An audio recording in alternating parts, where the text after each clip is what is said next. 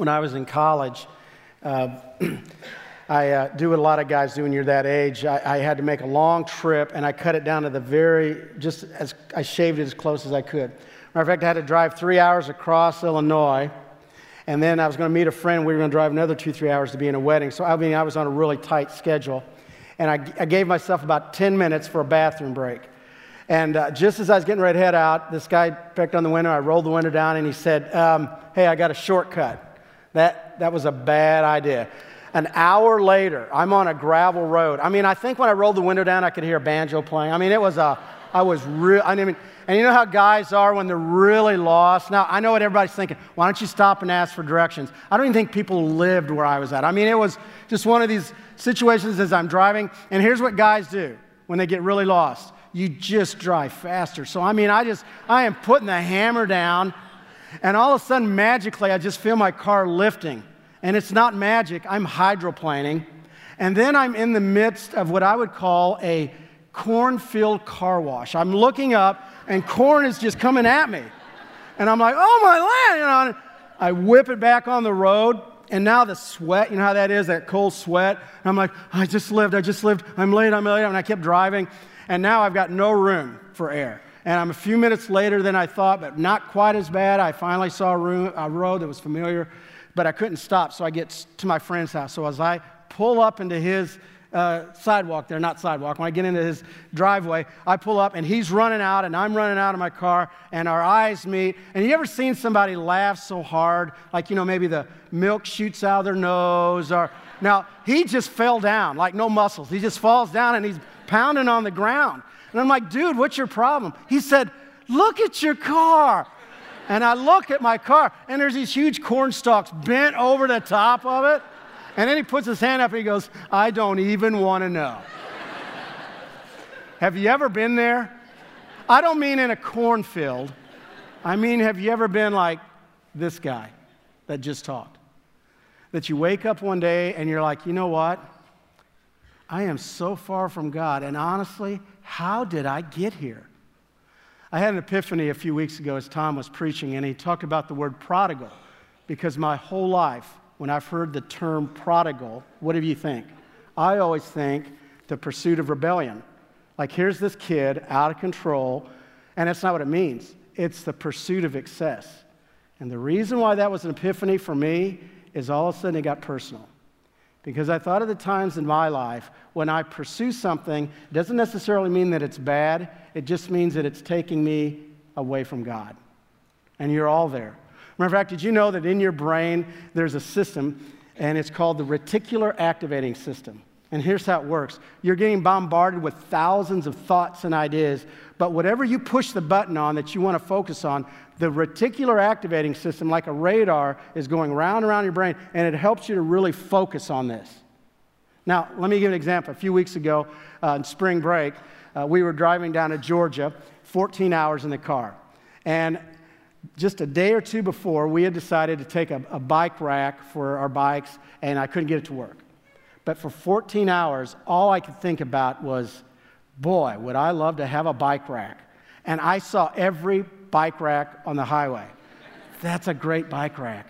And we stopped to eat, and I'm walking through the parking lot. I'm like, good one, nice. You know, I get up the next morning, I rent a bike, and I walk up and down, and I'm looking at bike racks that are in the hotel parking lot. I go to Walmart the next time, and I'm looking at pricing out bike racks. Now, why would I do that? because that's what happens to all of us. We don't even know why sometimes, but we get just focused on something and then we start to pursue that. Now, I want to ask you this morning is there anything in your life that's just kind of pulling you off of the path? I mean, you know you need to be right with God, but it's pulling you off the path. That's why it's so critical that we keep getting into the God's Word because it's God's Word that helps us lead one step at a time, one day at a time. On the front of Dwight L. Moody's Bible is this quote This Bible will keep you from sin, or sin will keep you from the Bible. In fact, I've got a scripture I'd like us to read together out of Romans 7, verses 14 and 15, and it'll come up here on the screen. Romans 7. Let's read this together. We know that the law is spiritual, but I am unspiritual sold as a slave to sin. I do not understand what I do, for what I want to do, I do not do. Now, I want you to think about that. Why is it that in our lives, the very thing we want to do, we don't do it? Because that's the beginning of prodigal thinking, which leads to prodigal living. We know what we should do, but we get off of the path. This morning, I simply want to do a couple things. The first is I want us to identify the world of the prodigal and to make that a priority in our lives. Because we know what it's like to experience that. And there are so many right now that are searching, trying to find their way back to God. In a book a few years ago called Out of Their Faces and Into Their Shoes, the author talked about a theory and he called it lostology. Now, here's what lostology is lostology is the study of being lost and what that experience can teach Christians about evangelism. In other words, he said, if you take physically what you go through when you're lost, and you take physically what you go through when you're searching for someone who's lost, it's the same thing spiritually. And so he shares some of these, what I think are incredible lostology laws. Here's one of them it's easy to get lost. Matthew 7 13 says, Wide is the gate and broad is the road that leads to destruction. Now, this has happened to all of you, I guarantee you. Matter of fact, I want you to raise your hand. How many of you have got a GPS? Raise your hand if you got a GPS. How many of you love your GPS? How many have had your GPS completely let you down? And you have talked to your GPS, okay? Okay? It's easy to get lost. Here's another one you can get lost and not know it. We just celebrated Easter last week, and what I love about Easter is it allows, it allows me every year to just focus on what Christ has done for me. And I think of the things that Jesus said as he was approaching a cross and when he was on the cross. And the thing every year when I read it, I'm reminded of the grace and the mercy of Christ is as they were getting ready to nail him to the cross and finish this sentence with me. He said, Lord, forgive them, for they what? Know not what they do. Here's another way to put that Lord, forgive them. They don't even know they're lost. I think of how easy it is to get lost. And I think of those that are so far from God and they don't even realize how far they are from God. But you know something that the church needs to understand? A search reveals our values. There is such a convicting prophecy, it's in Ezekiel. And Ezekiel is talking to the nation of Israel, but he's really pointing the finger at the leaders of Israel. And he uses a metaphor that's used all throughout the Word of God. It's the metaphor of a shepherd. And I want you to listen to his warning in verses 3 and 4 of Ezekiel 34. It says, You eat the curds you clothe yourselves with wool and slaughter the choice animals, but you do not take care of the flock. You have not strengthened the weak, or healed the sick, or bound up the injured. Now, listen to this. You have not brought back the strays, or searched for the lost. You've lost the urgency for the lost. Do you know what I mean by urgency for the lost? How many moms in here have been in a store and for 30 seconds your kids got away from you? What's that feeling? Thanksgiving a few years ago, I was walking my dog, real busy section in Granite City, Illinois, and he bolts across four lanes into this muddy field. And on Thanksgiving Day, I'm plodding through a muddy field, chasing a dog. Why? Because I want him back. One of my kids got away, and I went and ate dessert. You know how that, you know, you do what you we all know what it's like to have this urgency when something is lost, but what about spiritually? I mean, are we content with where we're at? Because we should never get content, because outside of these walls, there's a world of people, they don't know Jesus Christ. In your family, and you have friends, and they are far from God right now. Is that still a top priority? Because we should always, always celebrate when the lost come home. A few weeks ago, we were sitting around and we were talking about what we had experienced in church, and I was down at the other end, and my kids were down here, and uh, they were talking about the baptism service. And Matt McCoy was baptized, his father baptized him, and the whole high school group was here, and they just erupted. and they talked about how great that was, and it should be an eruption. Matter of fact, I'll tell you what, when there's a baptism and you give it up with a golf clap, are you serious? I mean, somebody just surrendered their life to Jesus Christ. It is a celebration. In the trilogy of Luke 15, when you go through all of those incredible stories of things that are lost and found, right there in verse 10, right in the heart of it, he says, And the angels rejoice when one person comes home.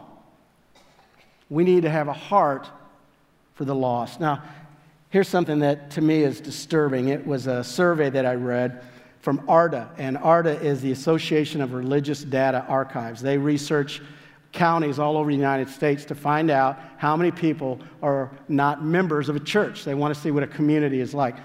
In Monroe County, less than 10% of the people were members of a gospel confessing church. Let's put it another way. On Sunday morning, 90% of Monroe County does not see church as a relevant place to be. Now, I've talked to a lot of church planners, and I said, Is that statistic bogus? And they said, Not even close. It is right on the mark. It's not bogus. And you begin thinking about your family and your friends, and I guarantee you, they're not in church. Not only are they not in church, they don't see that church is relevant. So then my question is what's the responsibility of the church? The responsibility is to have a passion to reach those far from God. In the book Radical by David Platt, he shares this example. In 1950, the United States Navy and the United States government approved the building of an amazing vessel. It was called the USS United States. It was completed in 1952. Now, listen to this. This is amazing. It would carry, it was capable of carrying 15,000 troops. It could travel at a speed of 44 knots, which is 51 miles an hour, and it could travel 10,000 miles without needing to be refueled. There's only one problem it was never used. It was on standby one time during the Cuban Missile Crisis in 1962. So, what do you do with a battleship capable of carrying 15,000 battle ready troops? Well, you convert it into a cruise line. Now it can hold just under 2,000 people. There are 695 staterooms, four dining areas, two theaters, five acres of open decks, and a huge heated pool. They converted the USS United States from a battleship to the love boat. And you know what's scary? That can happen to the church. Because you know the one excess the church desperately needs to fight against? Getting comfortable. Because when we get comfortable, we're in trouble. 35 to 4,500 churches, evangelical Christian churches, evangelical churches, close their doors every year. Why? They got comfortable. They lost passion for those that had strayed. They lost passion for those far from God. Are you comfortable? Here's a way you may know if you're more concerned about the temperature in the room, the volume of the music, and what time you get out of here, you might be comfortable. Let's not get comfortable. Let's come in with this burning heart for those that don't know Jesus Christ. They're in your families, they're your neighbors, they're all around you. This morning it was, it was just so incredible and painful to pray with some parents who came forward and just said, John, with just tears, man, my kid is so far from God right now. You know what that's like. So I just want to urge you, just like the prodigal, to come to a point in your life to say, this has to be a priority. See, what I love about the prodigal son is he, he gets to the end of his rope. He gets to the point he's bankrupt emotionally and spiritually, and he just cries out, I, I am so broke right now. I have no other options. And here's his aha moment it's the moment that he realized, I cannot save myself. I can't save myself. And the most important step was the first step he took back home. It's the step that he took realizing that my Father is faithful. Now, I want you to think how important that faithfulness is. Deuteronomy 7 9 puts it this way For we know, therefore, that the Lord our God is good, and he is the faithful God. He keeps his covenant the covenant of love to a thousand generations of those who love him and who keep his commandments. In Hebrew, that simply means that God is faithful and he props us up with support. In the New Testament, in Greek, it simply means that God is trustworthy. That means you can lean into God, but you can lean on God because he is faithful. And he is faithful for what? A thousand generations, which is code for he's faithful forever. Because here's two absolute truths. Absolute truth number one you will put faith in other people, and they will let you down. Do you agree with that? Absolute truth number two people will put faith in you, and you're going to let them down. But we can put faith in God. And we put faith in God because we know that it's not just being faithful to God, we know that we are in love with a faithful God who loves us. And his love is beyond comprehension, it's beyond explanation. And when the prodigal went home, he went home to a dad who not only was faithful, but to a God who would love him and to a father who would love him beyond comprehension. There's a book I want to recommend for all of you, and it's in our bookstore, and it's simply called Love Does by Bob Goff. And Bob Goff is a guy that lives every day full throttle, wanting to be surprised by God. Matter of fact, I love one of the things that he says about God. He says, I love it. Here's what I love about God I love that sometimes God shows up and sometimes God shows off. Do you know what I'm talking about? Those times in life, like, what is going on? So he talks about a time, a season of his life when God was showing off his love. What happened was he has a beautiful home, and he and his wife love to sit on their deck, and they love their home because they can look down and there's a trail, and behind the trail is a beautiful lake. And so they love to see people walk on the trail. They're always in a good mood. And especially this time of year, who do you think's walking on the trail? Goofy couples in love. You know, they're, they're strolling, and there's this one couple he just notices, like, oh man, they've got it bad. I mean, you can just tell. And he's watching them, and one day, it's interesting because here's a guy waving at Bob up on a deck and uh, he doesn't have his girlfriend with him, and Bob waves back, and now the kids give him the two handed wave, and Bob's thinking drugs. You know, so anyway, the kid's waving. And so he thought, I better go down and talk to him. So he walks down his yard, gets his kid, and his kid's almost nervous. And he reaches in and he said, My name is Ryan. He said, Glad to meet you, Ryan. My name's Bob. Bob, I got to be honest with you. My girlfriend and I, we walk down this trail all the time, and we love your yard. And he goes, Thanks, Ryan. He goes, You know, I love her so much, I'm going to ask her to marry me. Can I ask her to marry me in your yard, Bob? And he said, Go get the girl, kid. That's great. That would be great. So now Bob's getting excited. A few days go by, and he doesn't see the couple, but he sees the kid again. And now the kid's getting kind of bold. He's up on his deck watching. The kid sprints up the yard, up to the deck, bends over, catches his breath, goes, Bob, I got another idea. You know, we love your yard. Yeah, you know what's even better than your yard? Your deck. Man, you've got the greatest deck. Man, is there any way a few of my friends could come serve a dinner and then I'll pop the question? And he said, What's a few friends? Bob, we're talking 20. And Bob said, Bring them on. He said, oh, One more thing. Hey, Bob, do you have like a stereo or some way to play a perfect song? I mean, just the perfect song. He goes, Kid, we'll take care of it. So I said, They set the date, and sure enough, the, the friends show up, all 20 of them show up. They come piling in, they're all ready to serve. And he said he can actually hear the couple walking down the trail. And as they're walking down the trail, he goes, Come with me, we're going to go have dinner. And they're walking in the yard. And she said, Whose yard is this? Oh, hello, it's Bob's. You know, so they're walking up, you know, and they, they go up to the deck. It's a perfect evening, and they're serving dinner. And then the 20 friends, they disappear. And all of a sudden, the song plays, and he goes out and they slow dance, and he tells her that he loves her. And he said, I've got one more surprise. We're going to go for a ride. She goes, How are we going to go on a ride? He goes, We're going to go ride on a boat. Bob's going to take us on his boat. okay. So she's getting on the boat, and he whispers to Bob, Here's the perfect spot. Do you know where that's at on the lake? Yes. So they're going out on the lake and they get to the perfect spot. Now, get this the 20 friends, which each went and recruited other friends. Now there's 50, 50 of their friends with candlelight holding out, Will you marry me? This dude is good, okay? This guy's good. But he didn't know Bob. You see, there's something about Bob, and that is Bob's got connections. And his connection that he had was the United States Coast Guard. And he called him and said to his buddy, I got a kid, and he is, he is so in love. And he's going to ask this girl to marry him, and I'm going to take him out on a boat. Could you just show up and do something special? And they said, We'll take care of it. And I want to read straight from the book. So there was a gasp, followed by an immediate and enthusiastic yes.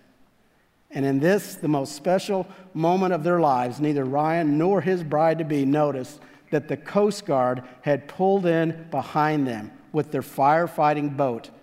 And just as the officer and I had planned, I gave him the thumbs up, the sign that said yes. And he shot off every water cannon he had on the entire rig.